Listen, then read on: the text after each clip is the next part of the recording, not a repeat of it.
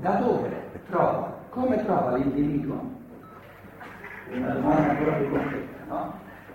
Do, dove trovo la forza? Supponiamo che, che sia tutto bello, però dove trovo la forza per omettere il meno possibile?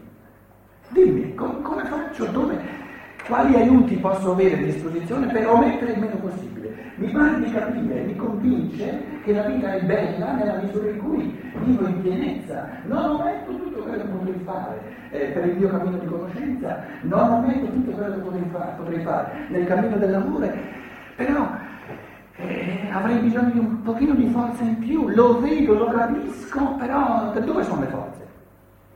Allora a questo punto il discorso diventa un pochino più concreto. Adesso attenzione. La forza, adesso parliamo del singolo, tu, io, lui, lei. La forza, proprio la capacità per cui dici lo faccio, coltivo il mio pensiero, coltivo la mia coscienza, mi dedico agli altri, divento pericoloso, rischio qualcosa, non voglio omettere, voglio provare e imparare e continuare e non assicurarmi da tutte le parti perché la mentalità dell'assicurazione è di una umanità insicura. Perché se non fossimo insicuri non dovremmo assicurarci. Chi è che si assicura? Chi è insicuro? Mi pare di capire se non ho perso il barlume dell'ingegno. Quindi abbiamo una, una, mentalità di assicurazione che assicura tutto, addirittura la vita, in modo che se mi rompo, lo stomaco almeno paghino.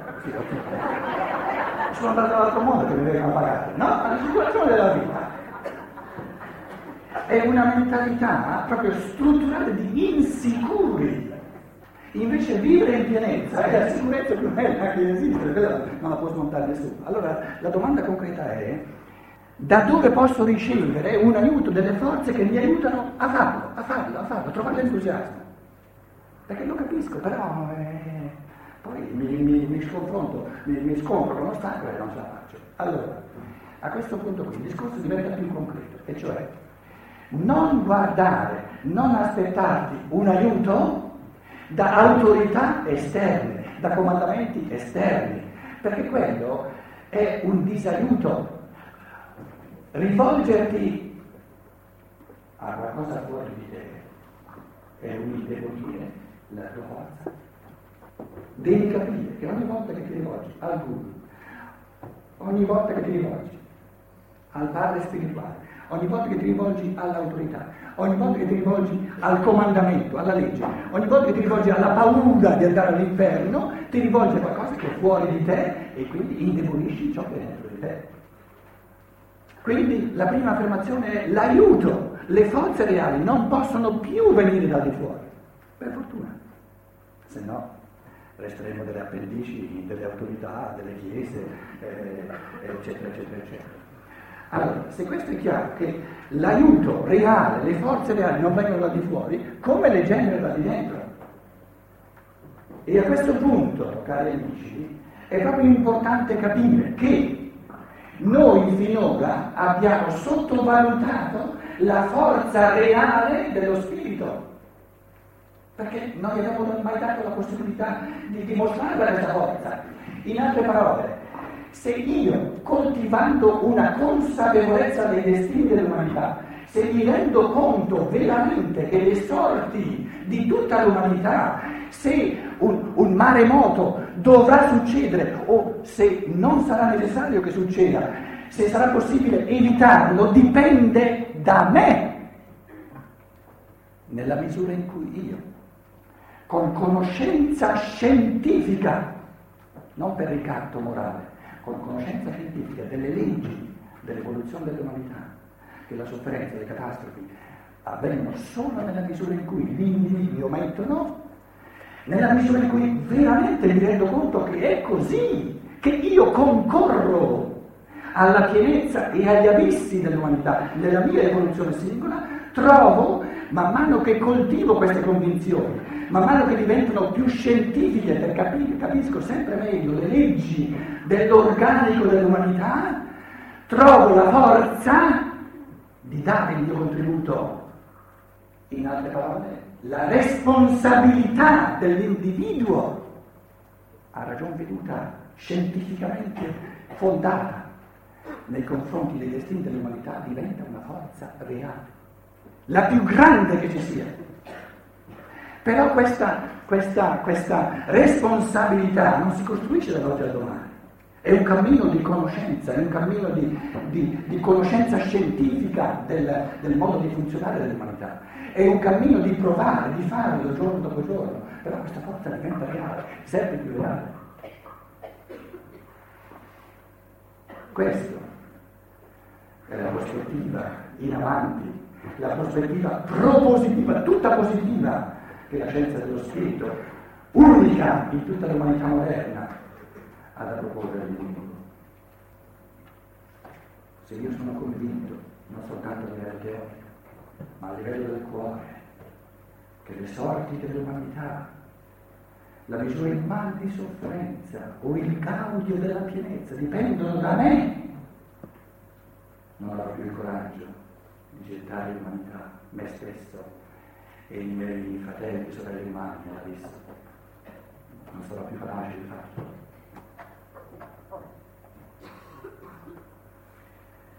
La legge fondamentale dell'organismo è tutto ciò che avete fatto al più piccolo degli uomini. L'avete fatto all'organismo intero dell'umanità. E tutto ciò che avrai mancato di fare al più piccolo avrai mancato di fare all'umanità.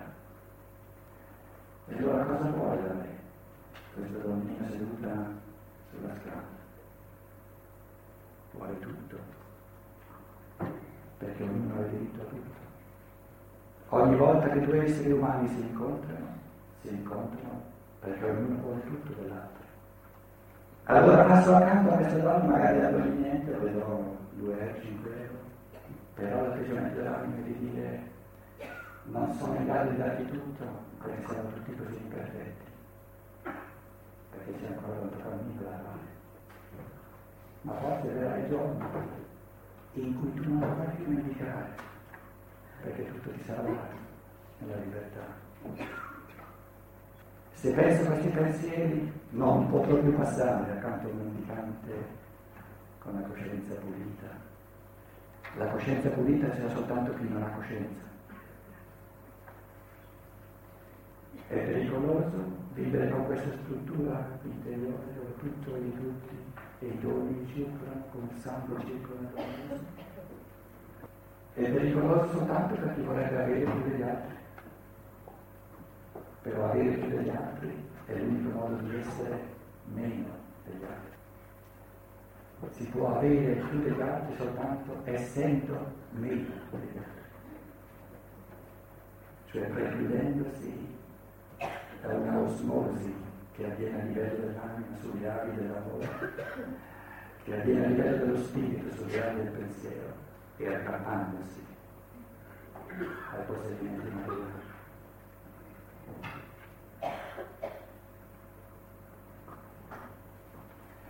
L'avere e l'omissione dell'essere.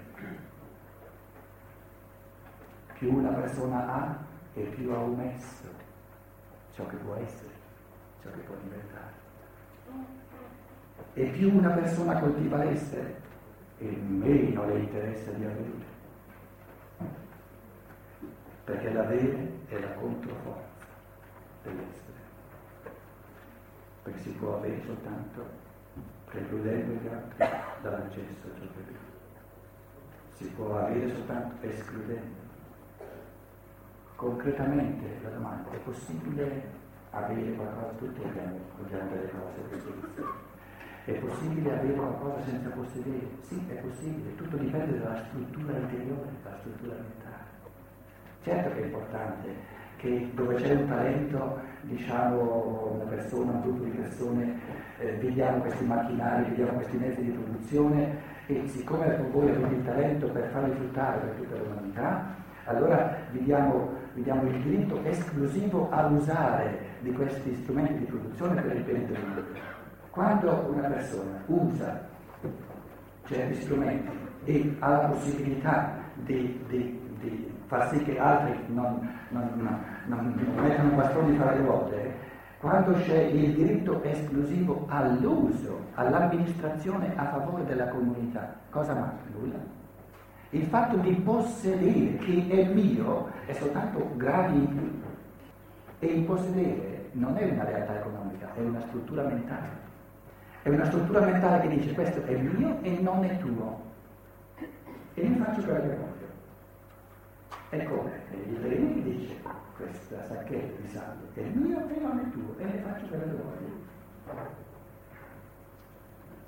Termino con i pensieri un po' aforistici eh, indicando questo eh, testo del convegno Introduzione alla scienza dello spirito di Shai, queste tre conferenze.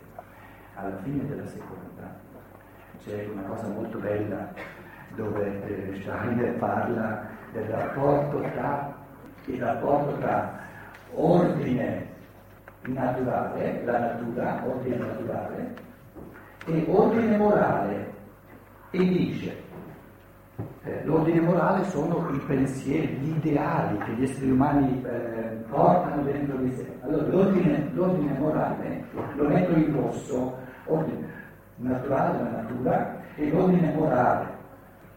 E dice, il materialismo pensa che l'ordine naturale sia l'unica realtà e l'ordine morale, gli ideali, eh, la moralità, eh, eh dire, i valori morali, eccetera, siano soltanto delle specie di bolle di sapone. E quando poi ci sarà la morte per entropia di tutto, di tutto il regno della natura, anche queste bolle di sapone saranno sparite.